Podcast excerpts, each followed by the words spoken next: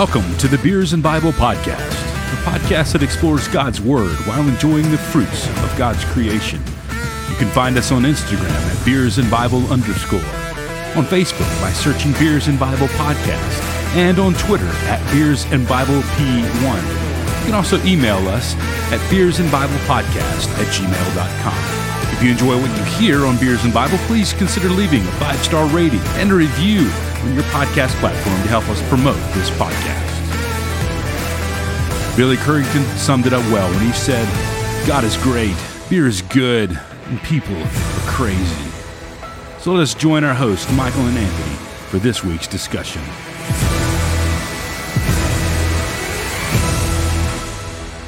Welcome to episode number 194 of the Beers and Bible Podcast. I am Michael. And I am Anthony, and we are glad to be back with you. We had a week off. We missed a week. Life got in the way. We apologize. We're not really sorry, but, you know, it is what it is. It was impromptu. It definitely wasn't planned. Let's just put it that way. We even tried to catch up, and it was just like, it was like something happened every time we were trying to record before, you know, we ran out of time, but we were just like, you know what? Most of it was my fault this time. I will say that most of it was my fault. I had some stuff going on. So I wasn't upset about it, for the record. Okay. Well then I feel less bad about it. So. But we're back. Sorry for that that week off that we had. Sometimes you just need a break, my friends. We'll make it up to you somehow with this episode that we're doing tonight. So it's going to be the best episode ever. It's going to be the best episode we've recorded this week. That's right. You're darn right. So, speaking of best episodes ever, we got to drink beer before we do anything else to make this a good episode. I've got another cider. Why don't you tell us about your cider? Because you're on a cider kick. I think you're doing a cider tour. Maybe I am. I don't know. Cider tour. This is what happens when I sent my wife to the store. She came home with two ciders, and I had the candy corn cider, which is still really good. Love that. Did you finish those? So you know how you get down to like the one, and you're like, all right, if I drink this, I'm out of them. But if I don't drink it, I still have one. And I can say I still have one. But if you don't drink it, you don't enjoy it. That's true. I am going to drink it. I have one left. And I've been like... I feel the same way. I have a bottle of Buffalo Trace in my cabinet that I bought probably 5 months ago. And you like pour little tiny sips? No, I haven't opened it yet. Oh, dang. I was hoping, if you're a Tennessee fan, I was hoping to be able to drink it after... or at halftime of the Alabama game. I was like, man, I'm going to be able to crack that thing open and go. I was going to go get a cigar and everything. And then the second half happened. So We won't talk Speaking about of which, that. Did you see the SEC shorts after the Alabama-Tennessee game? I don't know if I've seen it yet this week. So it was really funny. It made me laugh because I feel like. I have a lot of Alabama fans, obviously, because I live in South Alabama. I have a lot of friends who are Alabama fans. And so I'm like blowing them up midway through the Tennessee game. And I'm like, you guys doing all right? Y'all hanging in there? I was like, now you know how Georgia feels all season long. Right. But so I texted them. And then so the SEC shorts was like, it's like Alabama in a garage and he's all strapped to a chair. And it's like Alabama in the first half.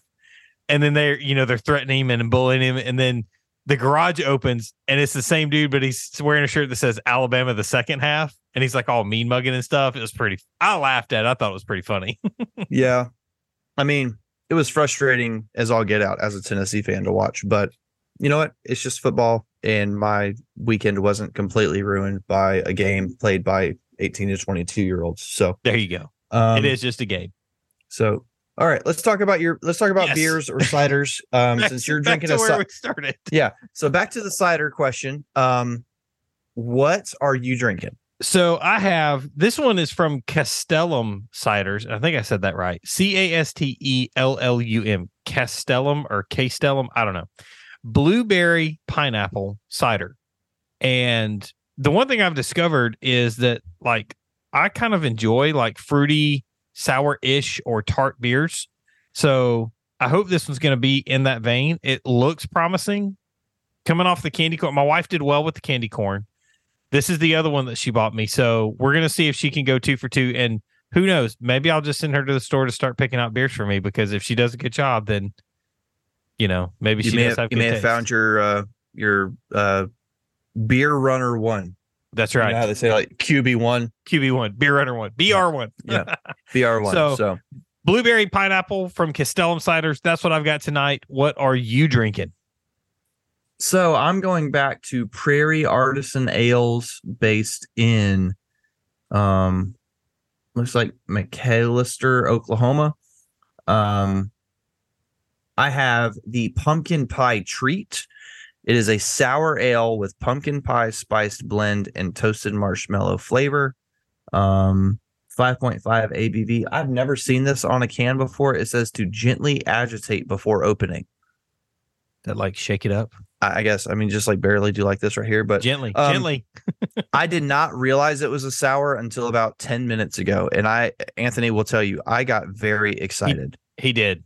Can't attest to that. I was very excited. Also, the can has like orange or white checkerboard. I was just about to say, I was like, that looks like a Tennessee can for you. I didn't notice it until just now.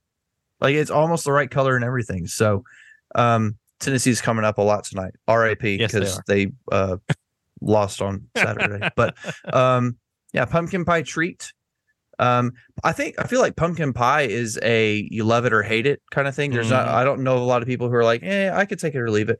Most people are like, I love it or I hate it. So I really enjoy pumpkin pie. It's one of my favorite Thanksgiving desserts. I hate it. Made right, it's fantastic. You won't be trying this, I'm sure. Probably not. But I did that one pumpkin spice beer. I did the one pumpkin spice beer like a year ago, and it was terrible. Oh gosh, I've completely erased whatever that was from my memory. I have no memory of that at all. It was bad. It was awful. Okay, well, hopefully this won't live up to those expectations. But let's crack our beers open and see what we got. Let's do it. Here we go. 3, 2, 1, crack. Dude, this thing is purple. You thought I was kidding. Bro, it is blood red. Purple.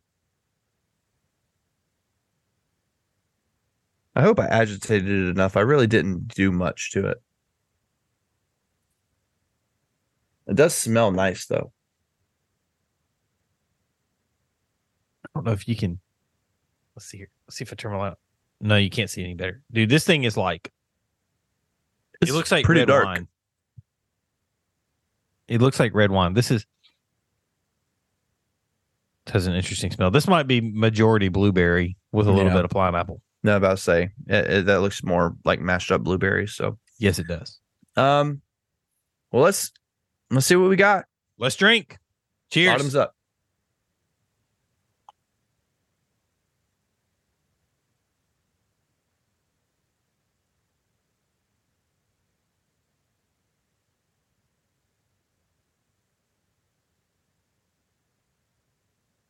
I can get behind that.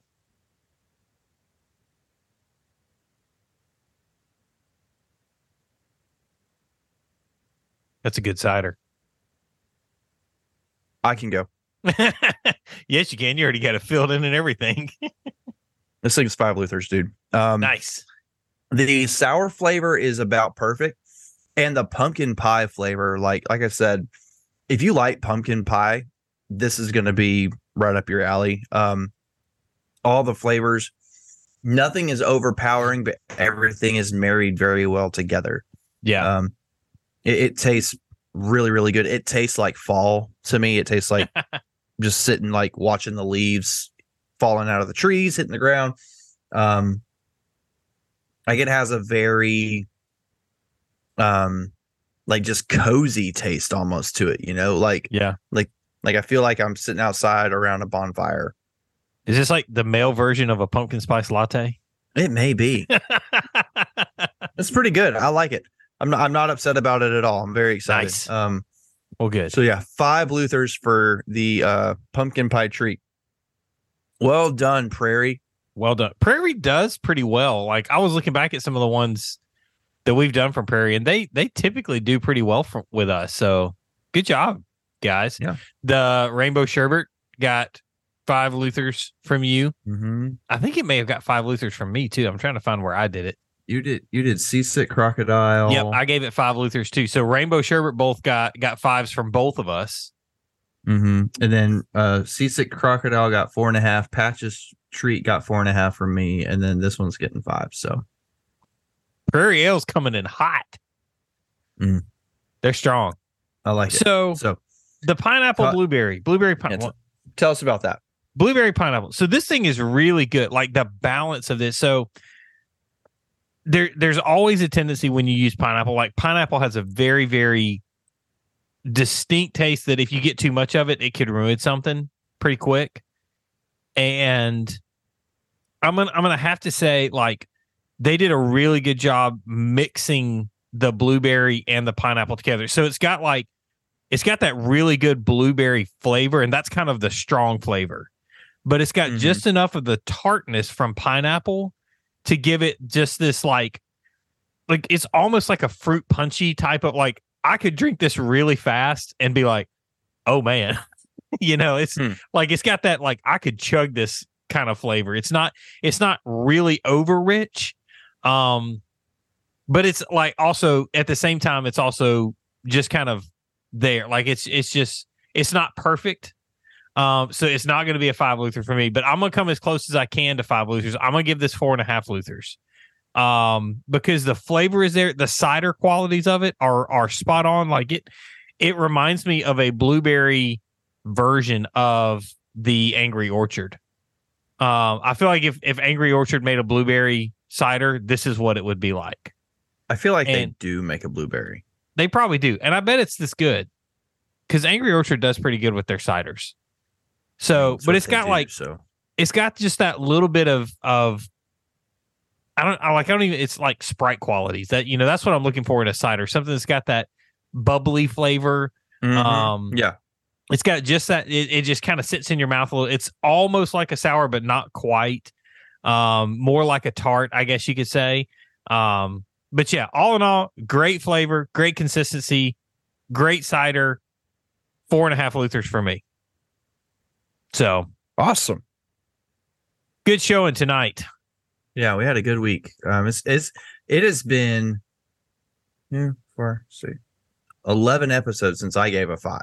Yes, it has. And that's a long time for me to go without giving a 5.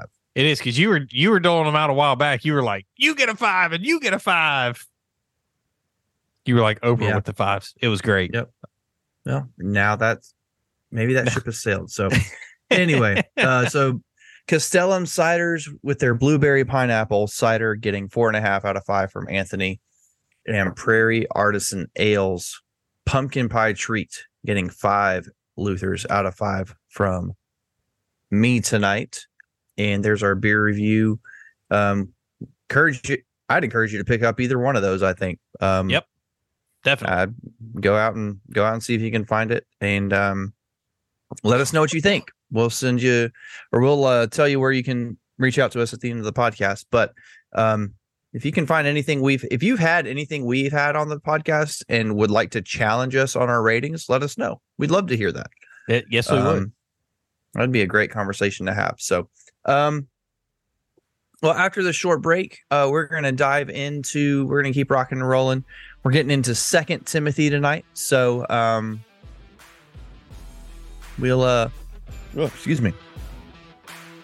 stick with us. And right after this break, we will dive into 2 Timothy.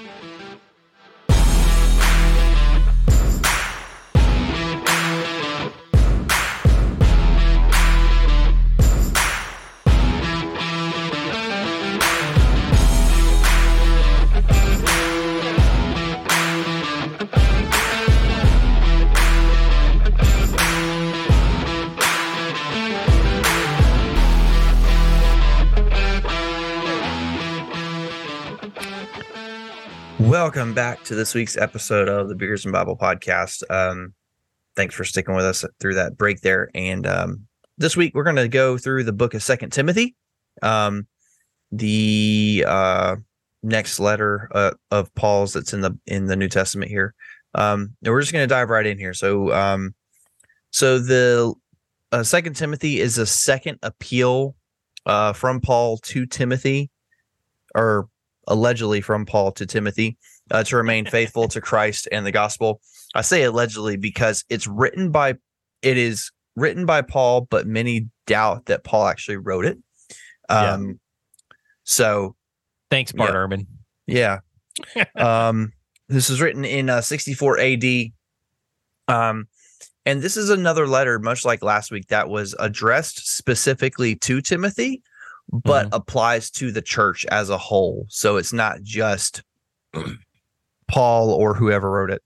I'm just going to say Paul to keep it simple. But, it's not just Paul saying, hey, Timothy, these are the things you need to look out for. But it's almost like, hey, Timothy, these are the things you need to look out for. And also the church, y'all need to be listening to this stuff, too. A lot like some of the other letters that Paul has written that we've gone through and will continue to go through here. So this letter's written because Paul's has been arrested again, and he is urging Timothy to come visit him. Paul probably feels that he's ending the year of his life here, and this letter feels like it. Times like a last will and testament, almost like a hey. It just kind of reads like someone who doesn't know if he's going to write anything again. And remember, Paul and Timothy are almost like a father and a son in that relationship. So that's why there's like almost a sense of urgency from Paul to see Timothy again, but also to give him this last bit of advice before he's potentially going to die. Yep. And then as we go through the overview, which is hard to say, and as you read it on your own, just keep in mind that the emphasis here, Paul's going to spend a lot of time talking about the saving work of Christ, and he's going to talk about a loyalty to both Christ and also to the teachings of Paul. Paul's going to say, he's going to recall their longtime friendship relationship, and so reminding Timothy to remain loyal to that, remain loyal to the gospel against the false teachers. He's going to hit the false teachers again here in 2 Timothy. So remain loyal and remain loyal to the true gospel. And then, Paul's going to kind of wrap it up with this idea that those who are in Christ eventually reach final salvation. And so what that looks like, what that means, Paul's going to lay it out for us. So that's just kind of some of the data that is situated here as we go through 2 Timothy. Anthony, why don't you give us some advice on how to read it? Sure thing. So the book of 2 Timothy is not really a typical pastoral letter. So these letters here are what's referred to as the pastoral letters or the pastoral epistles. A typical one's going to be one that offers like guidance and instruction. This one is more like almost like a warning, I guess you could say. He's really focusing on keeping Timothy on the right path.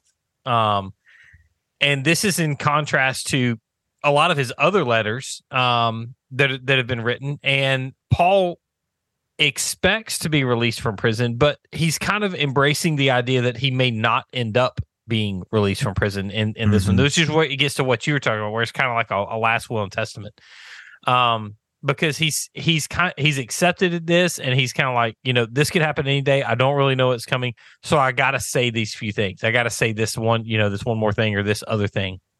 And so, in spite of this gloomy outlook that we have, Paul remains completely focused on his blessings, the blessings that he has in Christ. Remember, go back to Philippians.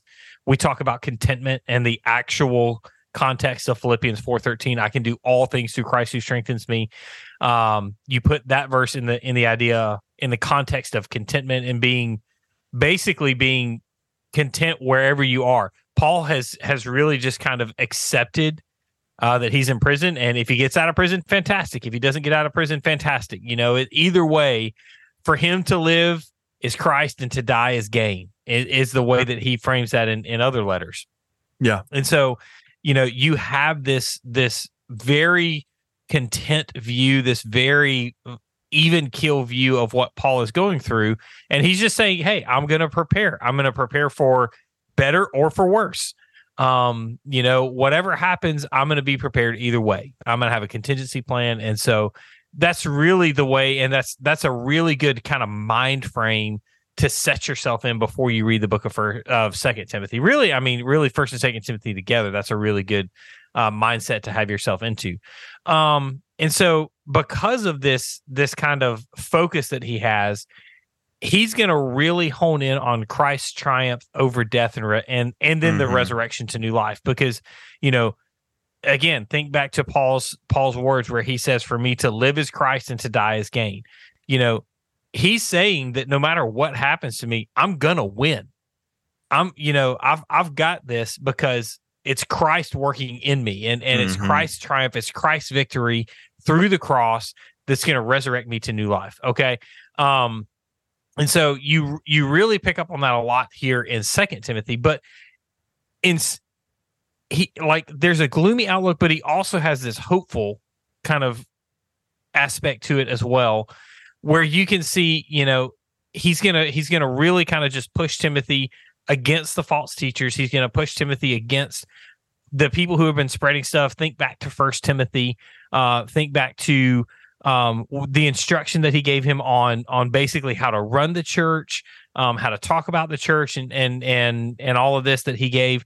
And I want to take just a second because this past week we actually got an email, and I wanted to talk to, because this is a fantastic question that he's asked that really sets up the combination of 1st and 2nd Timothy being read together. And it's a guy, his name is Jerry or Jeremiah. His email says Jeremiah, but his name says Jerry. So Jerry, if you're listening, thank you so much for the email. We appreciate it. But I want to take just like a quick second because I think it fits into the advice here, your question that you ask. And so I just want to talk about it. You asked the question, how far of a step, when we talked about 1 Timothy 3, and we talked about women pastors, and we gave our opinions on that, our thoughts on that, on how 1 Timothy 3 applies, and we might have got a little excited on that one. It was kind of fun. I enjoyed that discussion.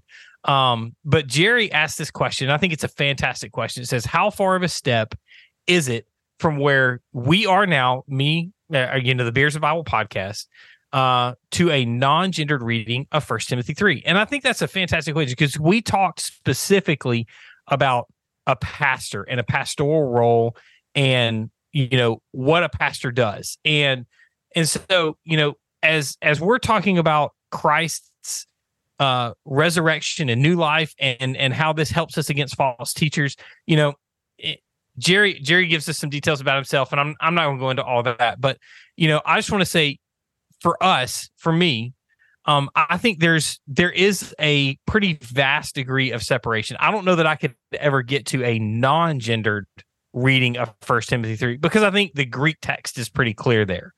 The Greek text is definitely very gendered towards males. Now, again, I'm going to caveat that by saying that exactly what we said last week, that I think we have to focus on what a pastor actually is.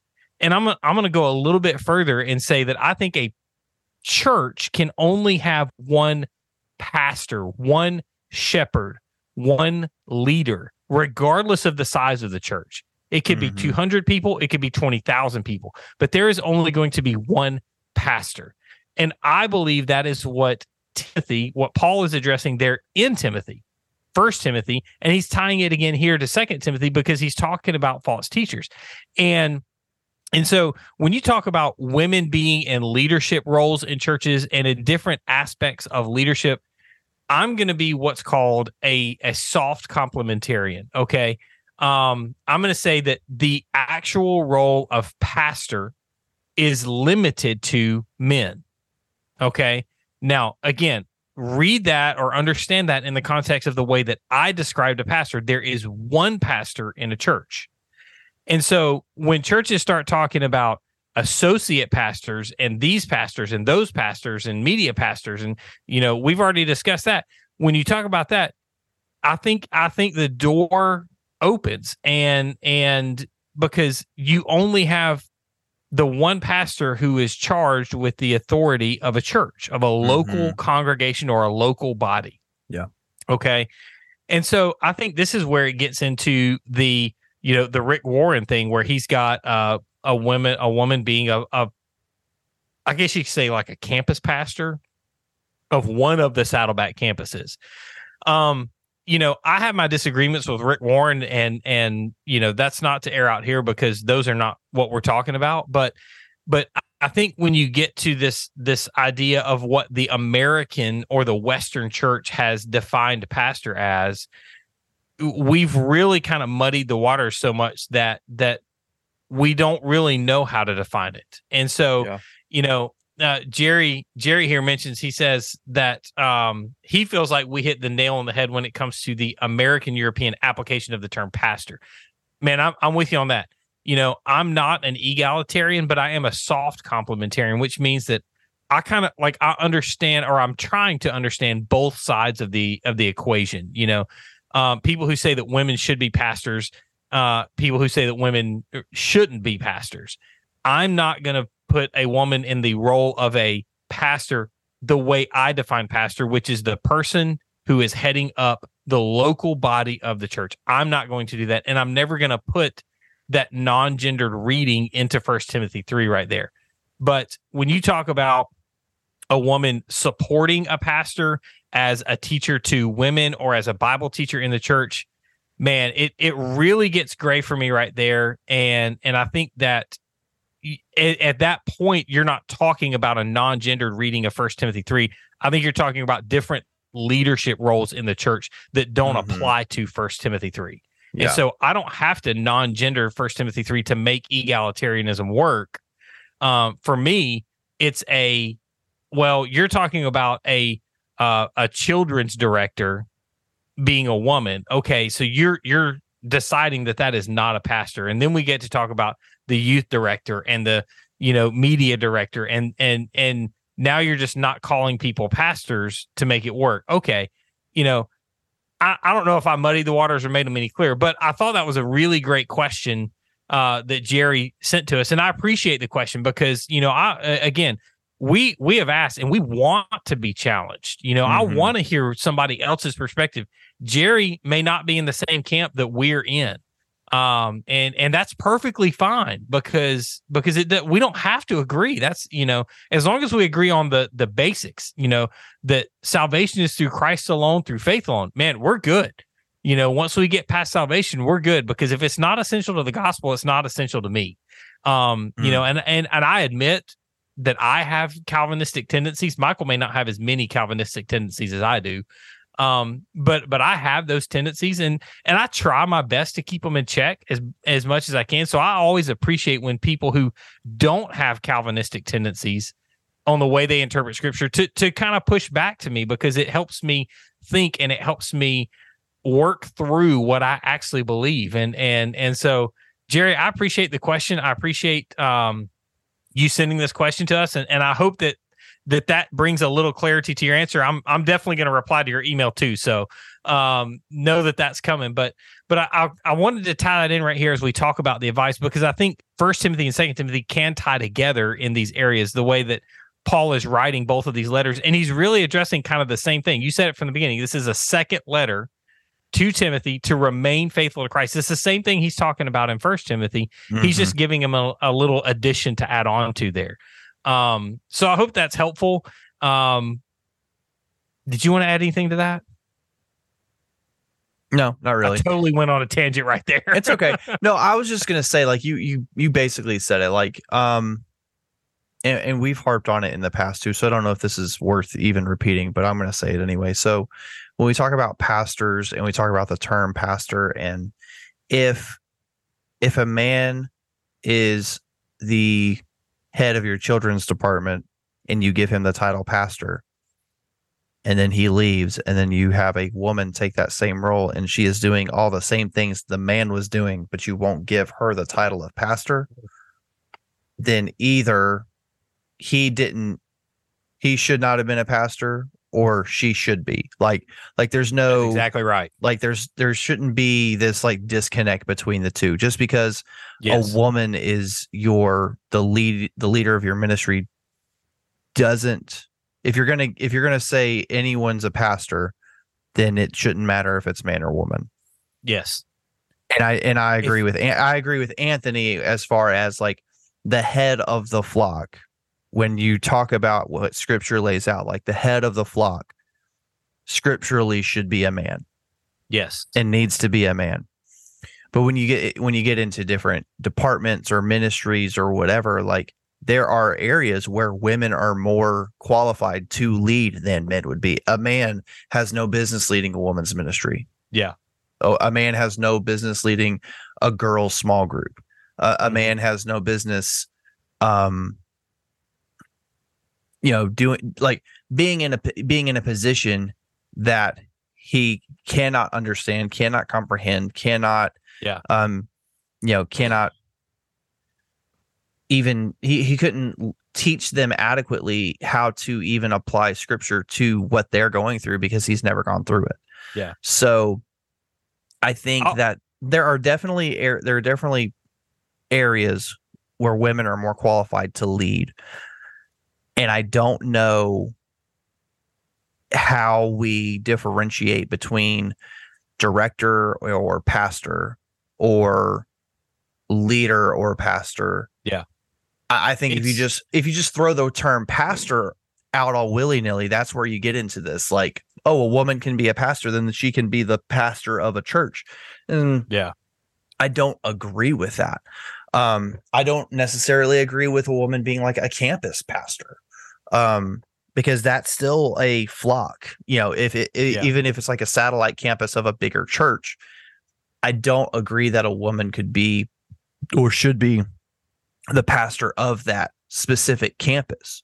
That's not to say that a woman can't be a pastor can't have the title pastor in that church in a different capacity. I just don't think women should be leading the flock as a whole, even if it's a part of the whole flock.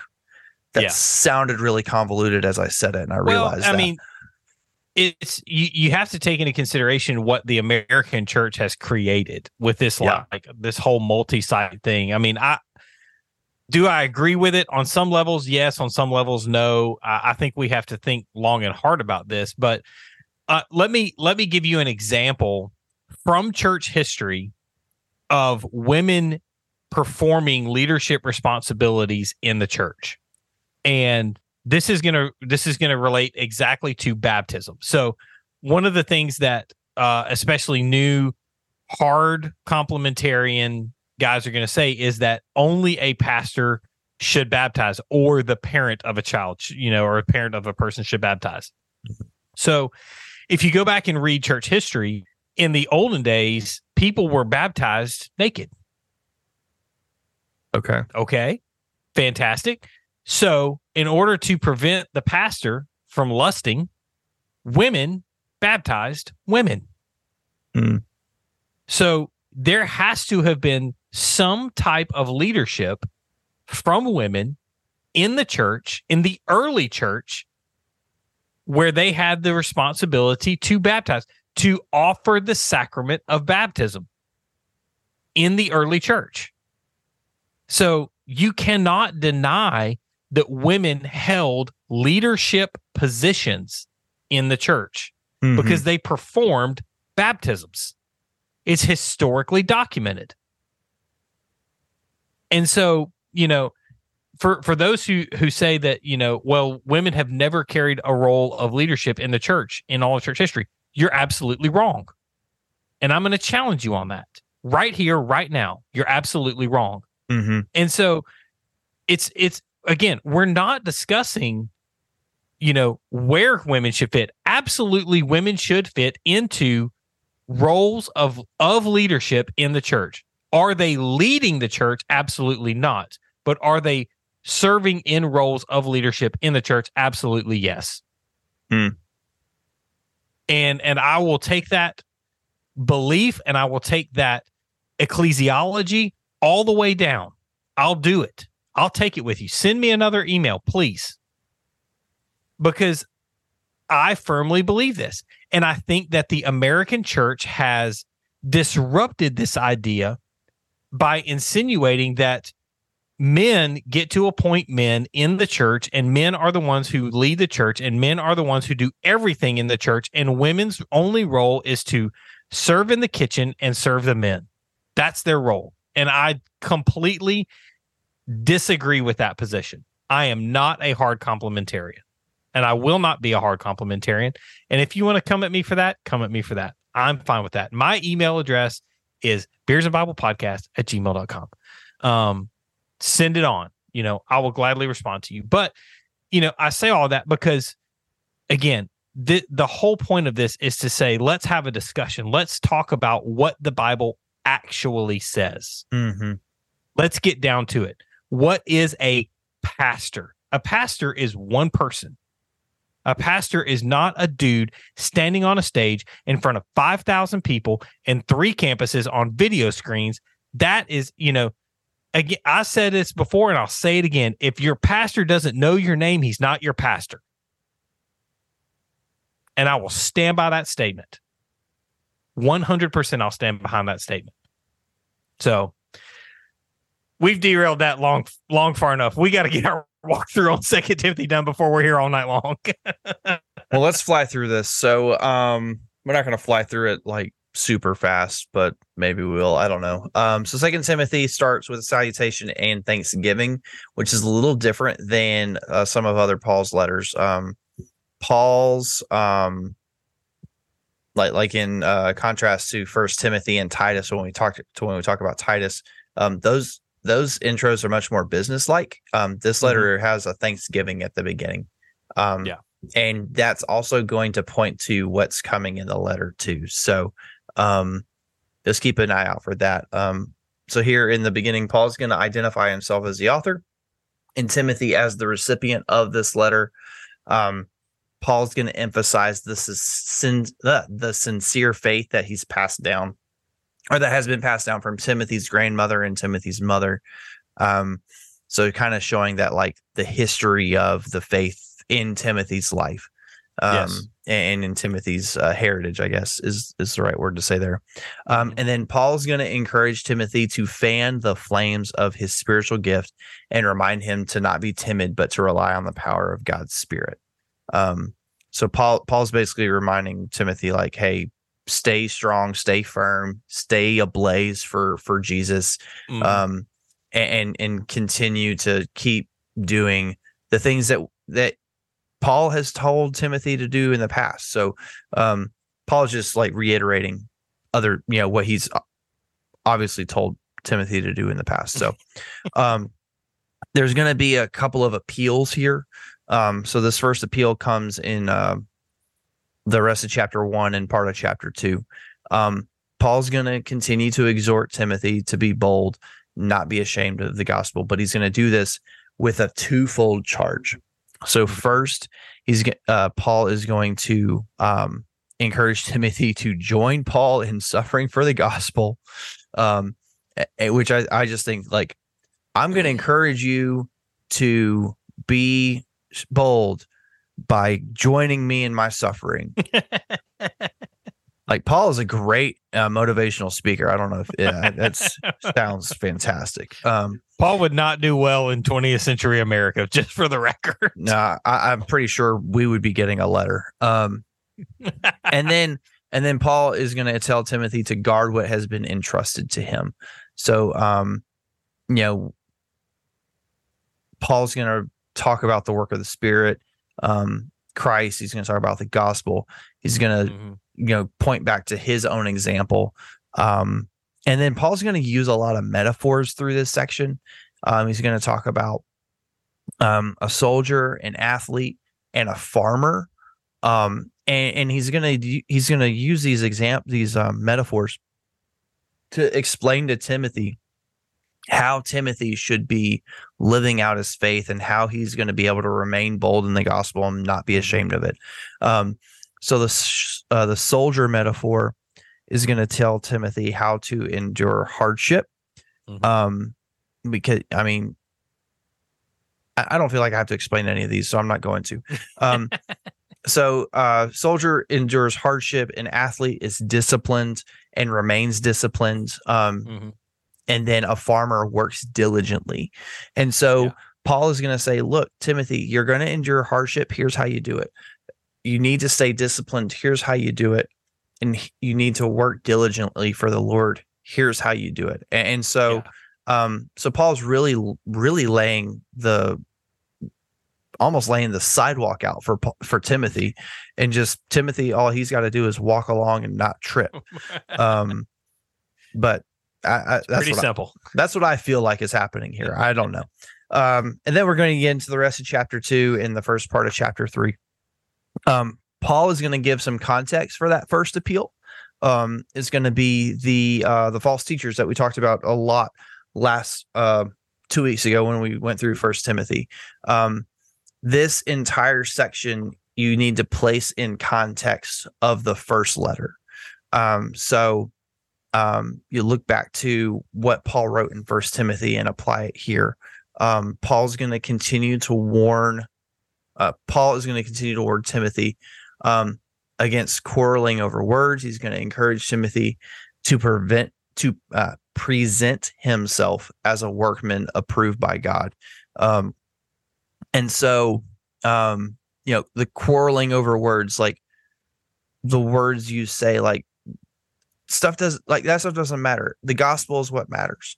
And then, present yourself as a workman approved by God. Timothy's identity is in Christ. And so, that is enough. And Paul is reminding Timothy, like, look, you don't have to do anything else. Your identity is in Christ. You just have to say that. And that would be sufficient for that. So, then Paul's going to describe the characteristics of false teachers. They have corrupt minds. They lead people astray. And then I feel like maybe this is where we get a lot of the discussion and division among churches, is this next line I'm about to say.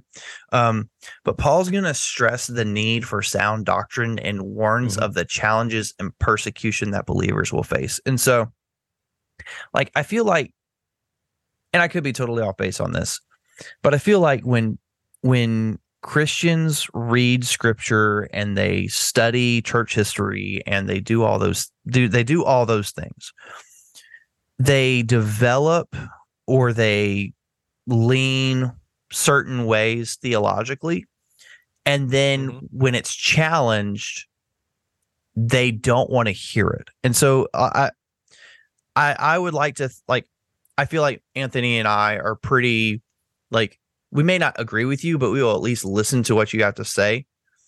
I feel like a lot of believers are not that way. Like, if you challenge them on anything theologically that's against what they hold to, they don't want to have anything to do with it. And so I'm going to pick on my own camp here for a second. So I definitely trend or lean towards Calvinism. Okay. I've admitted that multiple times, and that's just my understanding. Okay. But I'm not afraid of somebody to come in and say, hey, I have this issue with Calvinism. Like, here's my problem. And I'm like, okay, cool. Let's talk about it. But there's a group commonly known inside of Calvinistic groups and inside of theological circles in general as cage stage Calvinists. And these are people who have, like, just recently converted to Calvinism, and they're, like, all gung-ho, and they're like, Calvinism is the best and only Calvinism. And like, you get these, and they're like, these are the people who are keyboard warriors who are just, like, yelling and screaming on the internet. And it's don't get me wrong, it's not limited to only Calvinists. Like there's people like this in every camp just about, mm-hmm. but I'm going to pick on my own camp for just a second. Like that does zero good.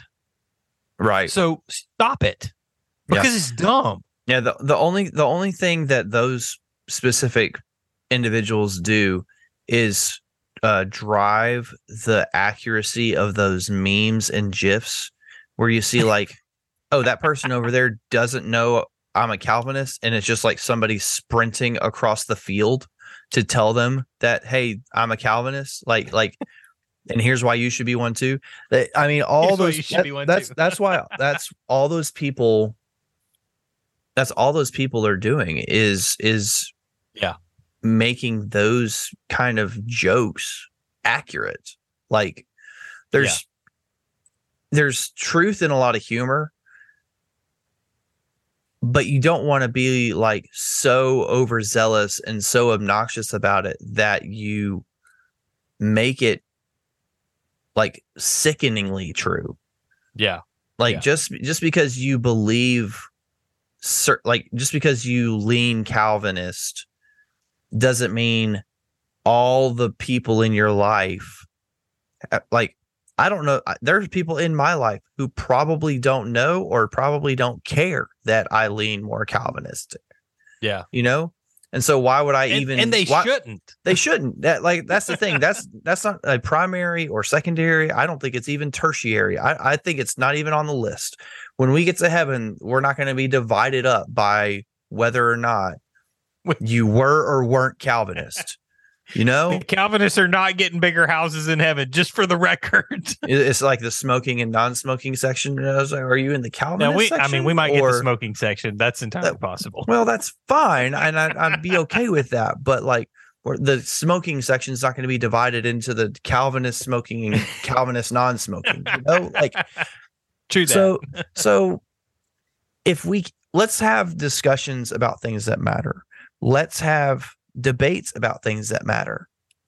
I think there are things that and I guess 194 episodes in, it feels like we keep coming back around to the same topics, but you know, it is what it is. But there are things that Christians get like up in arms about mm-hmm. that do not matter at all. Amen. And there are things that matter greatly that Christians turn the other cheek to. Like they just look away and it's like, I don't want to talk about that. That makes me uncomfortable. Like, yeah, man up. Like, I want to say something else, but I'm not going to, but like man up, figure out what's important to debate and discuss, and the stuff that's not, let it go. Just let it go. You like Elsa. If it's exactly, I mean, but if it's not clearly laid out in scripture, stop debating about it. Yeah. If something is clearly laid out in scripture and you have two sides of it, okay, go at it, go for it. But if it's not clearly laid out in scripture, have your strong belief, but keep it to yourself. Well, here's the thing. The things that are clearly laid out in scripture, when we're talking about the perspicuity of scripture, yeah, I just used a big word. I did that. When we're talking about the clarity of Scripture, aka the perspicuity of Scripture, we are talking about gospel issues. Okay? If it is not a gospel issue, Calvinism is not a gospel issue. Arminianism is not a gospel issue. Eschatology is not a gospel issue. Okay? I'll say it. I'll say it 100 times. They're not. Shut your mouth if you're trying to make Calvinism and Arminianism a gospel issue. Here's the thing. Arminius believed in justification by faith alone.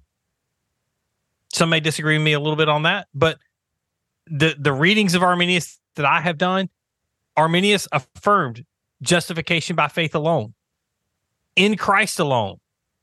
Okay? And it's when we're talking about things outside of that, it does not matter.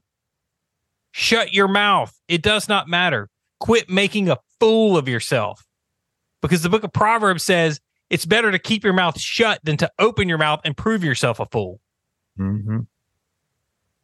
So, I mean, I 100% I agree with you, because it's like we want to run our mouths about tertiary issues because we just feel like running our mouths. And it's a lot easier to run your mouth about a tertiary issue than it is a primary gospel issue. And to be 100% honest, that's probably what leads to the vast majority of division in the church today, is people running their mouths about tertiary issues that don't matter. And so let's be honest. You know, I feel like I try to be honest about where I stand on Calvinism, Arminianism, you know, eschatology, things like that. I know what I believe. And if you disagree with me, okay, let's sit down and have a beer and talk about it. Because at the end of the day, you're a believer in Christ. I'm a believer in Christ. We're one in the gospel, Ephesians 4, there's one hope, one baptism, and we're united in that.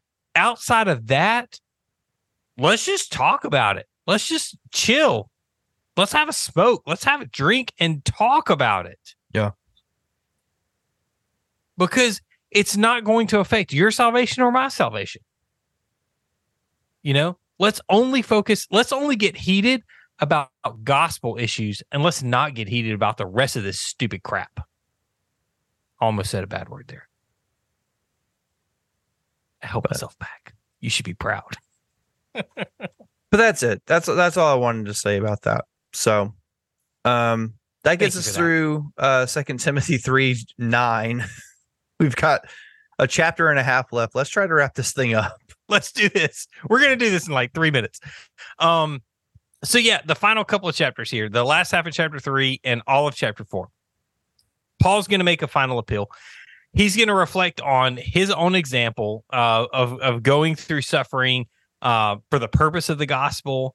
He's going to encourage Timothy to follow in his own footsteps. And you know, this is more of the imitate me as I imitate Christ stuff from Paul. He talks about in other books. He's going to remind Timothy that Scripture is the authority. You know, this is where we get 3:16-17, for all Scriptures God breathed and is profitable for teaching, rebuking, correcting the man of God. The same concept here. We're talking about how we train ourselves in righteousness. Paul's going to tell Timothy, hey, rely on Scripture. Sola Scriptura, right there. He's going to charge Timothy to preach the word in season, out of season, whenever you can. Preach the word, Timothy. So that's going to get us through chapter 4, the end of chapter 4. He's going to wrap it up with just kind of a couple of I guess you could call this like cursory things. The reason for the letter, why he's writing. Paul is going to share some personal information. This is where it gets to like that last will and testament feel. He's going to talk about he doesn't know if he's going to make it and all those kind of things. And he's going to encourage Timothy to remain loyal. He's going to talk about the folks who did remain loyal to him over this time. And he's going to express confidence in God's deliverance from every evil deed. He's going to talk about the anticipation of what's to come, the heavenly kingdom, things like that. And then he's going to close it out really with just his normal greetings. He's going to say that he wants to come visit Timothy. Not sure if he can or not, but he wants to. He's going to mention some other people that we've already heard of, Priscilla, Aquila, Onesiphorus. I hope I said that right. That's one of the ones that I'm not real sure about. And he's going to talk about how these people have helped. Onesiphorus. Onesiphorus. I think that's right. Yeah, that sounds right. That sounds better. And he's going to give a close, a benediction, like he normally does, just to Timothy to close it out. And so it's really the normal closing for Paul when he gets out his final greetings and things like that. But, you know, we've totally side-railed this thing tonight a little bit, but I think it's a good discussion because it really gets to the point of things that matter. When it comes to Scripture. And when it comes to Scripture, we know that all Scripture is God-breathed and is profitable for teaching, correcting, and rebuking people. And so, you know, if anything we've said has offended you tonight, please, by all means, send us an email. We don't mind. You know, tag us on Instagram. We don't mind. I will gladly discuss anything with you. And so, you know, take our discussion, take it for what it is. If you disagree, come on, let's have a discussion about it. If you don't drink beer, I'm sorry that you listen to this podcast, because that's what we do. We drink beer. So, but, you know, I think it's encouraging for us as believers today to just say, you know what, let's be more like Paul and Timothy. Mm-hmm. Paul and Timothy laid it on the line. They were just like, here's where it is, man. Here's what you got to do. You know, they were open, they communicated, and they were like father and son, you know, and I think that we need a lot more Christian relationships like that, that are just open and can communicate freely and just say, here's where I think you're wrong, here's where I think you're right, and move on to the next thing. So that's all I have for 2 Timothy, unless you have something else to add. Michael, would you pray for us? I would love to. So let's pray together. God, thank you for tonight. Thank you for this good discussion that we had, God. We know we got off the rails a little bit tonight, but we know that you were blessed and honored and are hopefully honored in our conversation tonight. But God, thank you for 2 Timothy. Thank you for this book.